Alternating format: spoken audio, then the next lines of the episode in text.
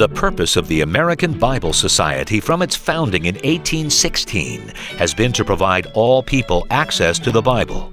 In doing so, they've played a major role in America's history.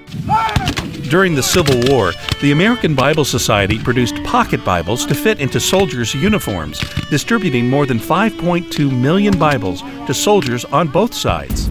Many famous names from our history are connected with the American Bible Society.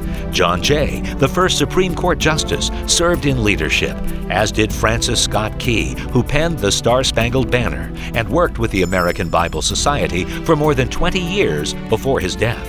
In the more recent past, 5 million Bible booklets were given out right after the 9 11 attacks, and after Hurricane Katrina, 1 million Bible passages were put into the hands of anyone wanting one a reminder of the impact and influence of this book of books.